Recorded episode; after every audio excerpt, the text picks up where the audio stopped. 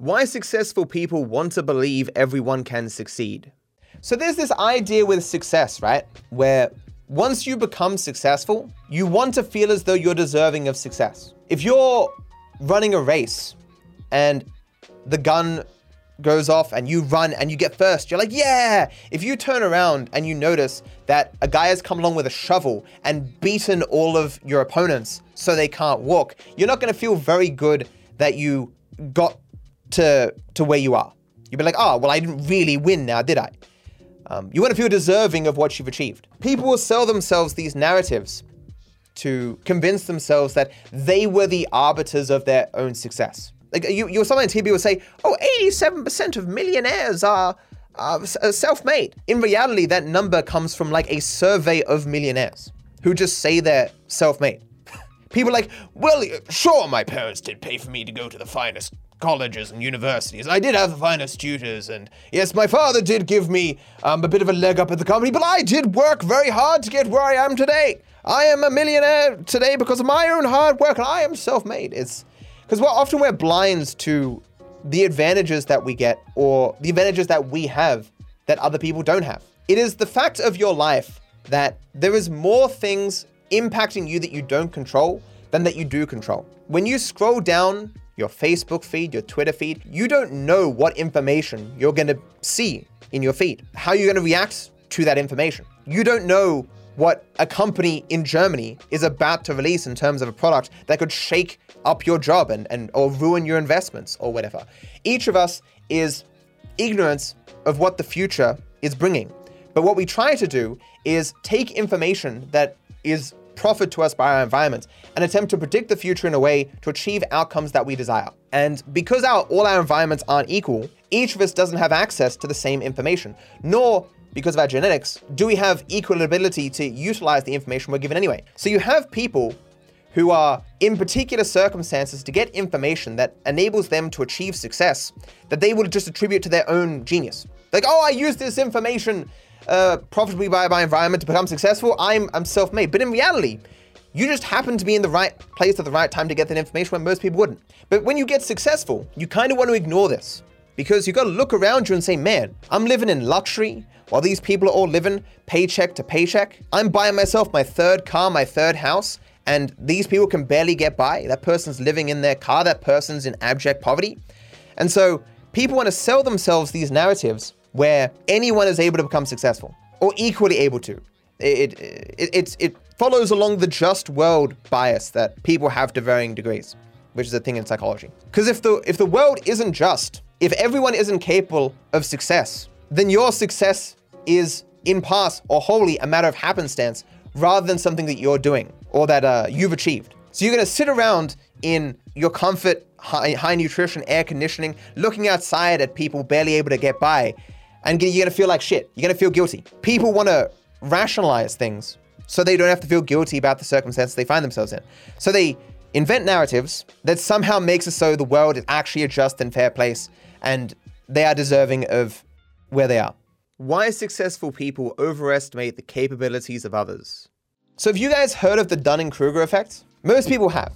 It's basically the idea that a person who lacks knowledge and skills in an area is unable to assess their uh, degree of knowledge and skill in relation to everyone else. So potentially overestimates their capabilities. Another part of this research done by these dudes is that experts will often overestimate the capabilities of non-experts. Any of you, if you consider yourself an expert in anything, anything will have come across this, where because you're mainly around other people who have similar interests to yourself, similar experts, similar expertise, or whatever, and that you aren't constantly assessing the average person necessarily, you come to assume that other people are capable of similar things to yourself.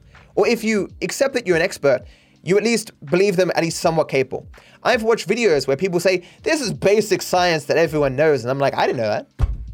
I vaguely remember that from high school. But because a person who studies chemistry all the time and talks in certain terms all the time just assumes that, you know, the average person has at least some understanding of chemistry. I will often, I'll play GTA 5 and feel like shit that I'm not very good. And then I'll watch another person play GTA 5 and I'll be like, oh, I am good. Completely forgot that people who play this game aren't aren't on the same level as me. Because why would they be? I've been playing for 9,000 hours. I'll have people write comments like, oh, that driving there was amazing. Literally. I'll look at the section they're talking about. I'm like, that's shit driving. What are you talking about? You judge everything else in a large part by yourself. You are the standard unless proven otherwise. And because most of your experience is around yourself and people like yourself, you don't necessarily, by your experience, get an understanding of everyone else outside of your little bubble. But because your experience is in this bubble, you assume that everything outside the bubble is at least somewhat similar to what's inside of it. The luck that is required for success on YouTube and elsewhere. Here's the path to success, right? Here's a landmine, here's a landmine, here's a landmine, here's a landmine, here's a landmine, here's a landmine. On the end here, there is success. And so Ludwig is like, ah, da, da, da, happens by coincidence to luckily dodge a mine. In another, he sees a mine, so he goes around it. He goes here, oh, he's about to hit one, but luckily he sidesteps and he gets to success, right? And now that he's been successful, he's like, I can do this again. It's just skill. And so he goes back to the beginning and walks like, see guys, it's just skill. But he to get through the first time, he had to get lucky. All this niche knowledge that he has that is enabling his success here is stuff that you could only get by being lucky the first time round, long enough to get that knowledge. The most important thing isn't just trying to copy people who are successful. You've got to look at the people who aren't successful and think, why did they fail? This pathway to success has many pathways through these mines of failure, many different pathways. So you, you might be starting here. Ludwig probably started here. He's got a good path through here, right? You starting here, you don't necessarily, your best path isn't necessarily the same one Ludwig took. How you can get successful, like it's, it's possible that Ludwig walking through here has kicked up some dirt that's now obscuring this mind. This this path may be even harder now because he's gone through it. The, the ideal scenario, you want to find a path to success that no one else has taken. As a general rule, it, it kind of looks like this. This is like your chance of success versus like how many people are doing it or something. When no one's going along that path, success is effectively guaranteed in effect, it, it, things can still happen, but your chance of success is so much higher because no one realizes that that's a path to success. So when the internet first became a thing, everyone's like, this is just a fad. The amount of people who were in a position to know that the internet wasn't going to be a fad was very tiny. So if you're in an environment with that niche knowledge, you're like, holy shit, this internet's gonna be a huge thing. You're Jeff Bezos doing interviews like, guys, the internet is gonna revolutionize the world. And the news anchors are just like, Fuck off, it is. Because so many people doubted the internet was going to be a thing. But, Be- but and all these big companies didn't foresee that the internet was going to be a thing. But Bezos was in a position where he had some knowledge and took a risk on the future. And so that's why Amazon is where it is now. Um, but not just that reason, but it's a big reason, right? Why is Bill Gates uber rich? Is it because he worked really hard or because his mother worked for IBM and he was one of the first people in the world to have a constant access to a computer?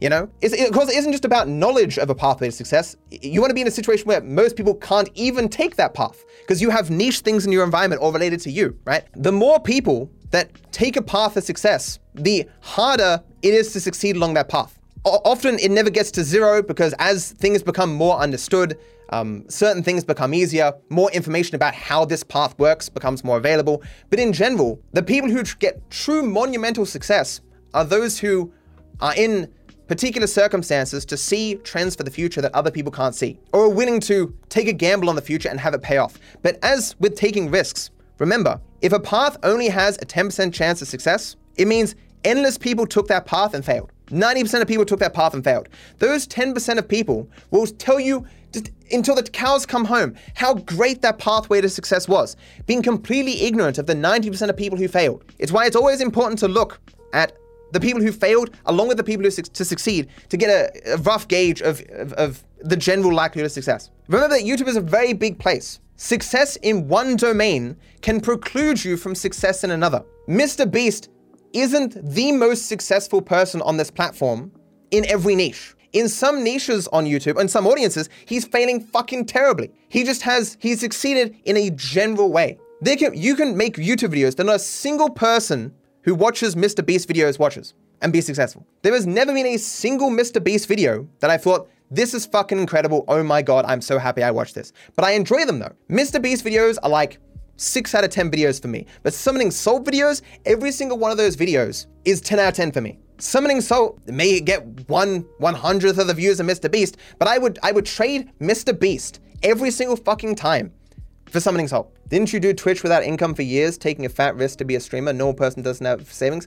When I started Twitch, I had $30,000 in savings, and I barely made it. I cried on stream, believing I would have to quit, and I hated it because I love streaming so much. And I already had achieved success greater than potentially 99% of people will ever achieve on Twitch. Because I had like 250 viewers at that time. I was a speedrunner, well respected, had world records. And it was only because, again, we could talk about my history and the handful of things that just happened to exist in my environment that enabled me to get to myself, to get to where I am today, that, that kept me going. I have worked damn hard. I have no friends. I have no life. I have no girlfriend. I barely see my family.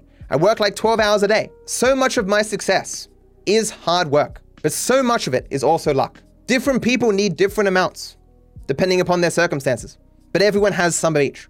There's this, there's this expression that people say you don't gotta work hard, you gotta work smart. Not realizing that people's ability to work smart is directly dependent upon luck in their environment, to have access to certain resources that tell them or suggest to them how to work smarter. For example, right now, each one of us is not being optimal. Um, there are many different things that each of us could be doing to make our content better that we're sim- completely ignorant of. We have no idea where to get that knowledge. For example, right now, when I edit, I have multiple audio tracks. This is a new thing for me. Maybe a year ago, I started doing this. You have no conception of how much of an annoying pain in the ass having one audio track is, where all the audio is on one track. I was completely ignorant that OBS can do more than one, or at least that you didn't need special equipment to do it. I separated my microphone and my um my other audio, right? And now I even have a device that I, I only have because I happen to know a guy who's very much so into tech and audio and stuff. The only reason I knew to do this is because I happen to be in a Discord that I probably shouldn't be in anyway because I don't really fit the criteria,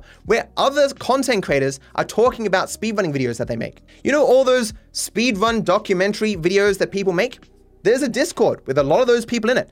Small people, 1K subscribers, 100K subscribers. If you're in this Discord, you're getting access to good information sometimes. Um, I click and read what they say quite a lot. And one guy was like, oh, yes, I was uh, splitting my audio tracks. I'm like, you can split your audio tracks? Oh my God. Hundreds of hours I've wasted not being smart, not not doing things the smart way. And I, only was able to change because I happened to click on a Discord. And this this happens all the time. My clips channel exists in a large part because I just happened to get recommended a video from a channel that had explosive growth uploading other people's clips. And so I was one of the first people to make a clips channel. And it blew me up. And it, I just happened to see that video and then have the prerequisite knowledge and content to take advantage of that opportunity presented to me. I worked very smart, but my environment had to offer those opportunities to me. And I worked very hard. Not a lot of people would post 7,000 clips to a clip channel. Because you're in your own head, you're in your own bubble. You don't necessarily know what it's like to not be you. A channel that reviews heaps of MMOs. So I don't get to play MMOs anymore. I haven't played one since WoW, I guess. But there's this guy, Josh Strife Hayes, who just plays MMOs. This is an insane concept to me.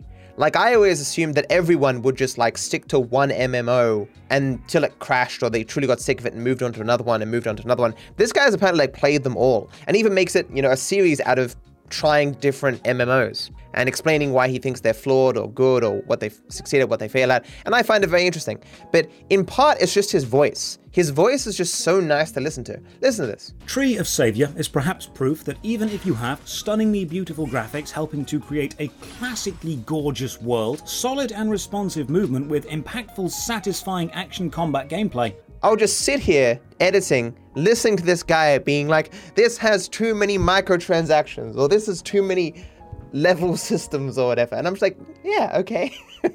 it's it's that kind of content that I am clearly not internalizing any of the information, but while I'm listening to it, it's just so smoothing and nice to have a person break something down that they're very passionate about, you know? Dislikes, likes, and the YouTube algorithm.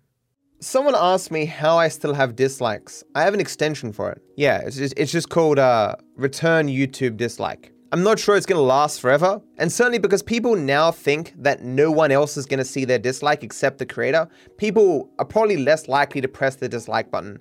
So for new videos, you're not getting the same experience as you did with old videos when the dislikes were visible. But it does help for older videos because you can still see the dislikes. For any video before they removed it, you can still see how many people disliked when they first saw it. So here's releasing a video on YouTube these days, right? And if you scroll down, you'll notice that there's something missing. Tags are missing, they're not here. You have to go show more and go down to tags to put them in. And it says tags can be useful if content in your video is commonly misspelled. Otherwise, tags play a minimal role in helping your viewers find your video. If you have no tags, I'm pretty sure, it says like this isn't recommended. It's just a thing that you can do. But once upon a time, tags were really fucking important. At least that's what YouTube said, like you gotta tag everything right and all that jazz. But these days, they say the complete opposite. And the reason I suspect is because the algorithm changes in terms of what it pays attention to. The second that YouTubers know of a factor, they game it. So people obviously spend a lot of time shoving useless tags in the tag section that got their video more views but didn't increase the satisfaction of the viewers themselves. So people were being shown the wrong videos and therefore YouTube's like, well, algorithm, stop prioritizing tags. This is clearly not working for us. The reason why I bring this up is I suspect it's the same thing as the likes and dislikes. Once upon a time, whether or not a person pressed like on the video was an important indicator for the algorithm in YouTube as to whether or not people actually liked the video and wanted to watch it and whether they should share it to other people. But these days, because so many YouTubers are like, hey, hit that like button, it's no longer a good indicator as to whether or not people actually like the video. And so you've got all these creators who are spending time in their videos asking viewers to do stuff that doesn't actually benefit them. It's a waste of the viewer's time, it's a waste of the content creator's time, and so I suspect that YouTube, uh, YouTube probably doesn't want likes and dislikes at all. They probably consider them to be a completely useless metric for consumer satisfaction or whatever. I'm not saying this is necessarily the case, but this is probably YouTube's thinking. We have so many analytics. Every place that the mouse goes, every nanosecond that a person pauses or whatever, uh, you know, speeds up. Uh, how many videos that they're clicking and stuff, um, uh, watch time, were they watching to the very end? We've got this whole content profile. We don't need to know whether people are pressing like or dislike to know whether or not a person liked or disliked that video, right? And so, like, let's just get rid of it so it's one less distraction for the viewer from them watching more content. Like, I think this is the direction that they're kind of going. Like, hypothetically speaking, if the algorithm is good enough, then like the likes and dislikes shouldn't be necessary. The videos that are pe- that are scams and people don't like are just not going to be sent to people. They're not going to be shared. They're not going to be recommended, and they might even be deprioritized in search features. But I suspect, you know, the average viewer and, and creator doesn't have that much con- confidence in the algorithm to actually do that well. And certainly people prefer that sense of control. They don't want to trust an algorithm to prevent them receiving scams in their recommended. They want to be able to do that themselves via the like and dislike. So I'd probably say that people potentially wasting their time asking for likes and pressing like and dislike isn't that much of a negative when compared to people having one more way of detecting scams and false videos and stuff. But I suppose then again, there is, of course, the downside that people do mass dislike things, not because the video is bad, but because they personally don't like it. The dislike button isn't necessarily a way of measuring something's falsehood or level of scamming or whatever. It can relate to just people's, you know, perception of it being controversial, let's say. Like, there have been videos that I have found that have had thousands of dislikes that I've considered to be perfectly reasonable and completely legitimate. I'm sure you've had the same experience. I've had videos where there's been like a 99% like ratio, and I've considered them to be complete scams containing nothing but ignorant garbage. Just because the video doesn't agree with the masses doesn't mean it's bad. Exactly. Thinking about it now, let's consider that the main thing the dislike button does is to ward people away from scams and wrong information. Stuff that people shouldn't be watching. What is better at doing that in a non biased way? An algorithm or the average person? Thinking about it this way, I think I'd go with the algorithm. I've seen it be the case that a video has released and it's had more dislikes than likes, and the video has only been out for like two minutes. But actually, I actually do know of a channel. He's a climate scientist, and he makes videos about the environment and climate change and all that jazz. And each one of his videos has at least 10% dislikes. He's commented like he finds it unbelievable that these could be actual people doing this. He thinks there's just a bunch of bots that do it. And I'm sure that must be very annoying to, you know, make videos about a topic that you're very knowledgeable and passionate about and to have people mash that dislike button just because they don't like what you're saying. It's like the, it's just the more that I reflect on the dislike button and the like button, it just seems so pointless. Both of them. No, I will clear that back. It's not pointless. It's just it creates both good and bad situations, and I don't have enough information to know whether it creates more good or bad situations. Any system is going to cause good and bad, and I'd need more information to know which is more likely. I mean, for controversial videos, the creators could disable that. So if everyone has likes and dislikes except you, it represents you as someone trying to hide something, and people will instantly click off the video or consider it to be uh, less reputable. The goal of mass dislikes is to achieve that, and if you hide likes and dislikes, you give the people mass disliking you exactly what they want. The big YouTubers can buy likes and still go on with their scams. I mean, YouTube does do things to get rid of botted likes and dislikes, apparently, but I don't think the big YouTubers who, you know, come out with a scam NFT, I mean, they're all scams, but I don't think they're getting 99% likes because of bots. I think it's just, you know, they know the audience, you know? I believe people are paid to dislike certain content creators' videos. Yeah, that is a service provided in some areas where you can pay for likes and dislikes done by actual people and actual accounts. The biggest reason why I suppose I don't like dislikes being taken away is because it's like the one last way that a creator can't hide the response. Because it's possible for a creator to hide or delete all the negative comments, but they can't get rid of dislikes without telling people that they're getting rid of dislikes. If there was a thing down here that said something like 10 comments deleted or something, that'd be interesting. It would at least give the viewers some feedback that, you know, maybe this isn't as positive as the comments were suggesting. Do you think YouTube will stop recommending a video based on the number? I am I am certain right now that YouTube does not recommend videos based on the number of likes because it's less representative of how good a video is and more how well a creator has asked for likes. Like if you ask for likes, it can like double or triple the amount of likes you get. How good you were at asking for likes isn't necessarily representative of how good the video is, you know? And the amount of likes you get is often a matter of uh, it being a popularity contest. That isn't to say that amazing videos don't get a lot of likes. It's just, as I say, a system that's so easy to game that it would just be weird if, if the algorithm took that feedback. YouTube honestly says they don't know how their algorithm works, so we are left walking blindfolded. There's a difference between saying, I don't know how my toaster works, and I don't know how to use a toaster. Here's an algorithm. I have no idea what it's doing, right? Algorithm. I have no idea what it's doing, but I give it these three things. Then on the other side, I get this. There are only so many ways that you can conceive of how the algorithm would have sorted this information in this way. Maybe it was maybe it was like, "Oh, I'm going to go from darkest to lightest." And then it just sorted it that way. Or maybe it went backwards and went lightest to darkest. But you have some idea of what it's doing in there, right? But the more complicated things get, the more you just give it more information, it can sort things in ways that you can't necessarily predict.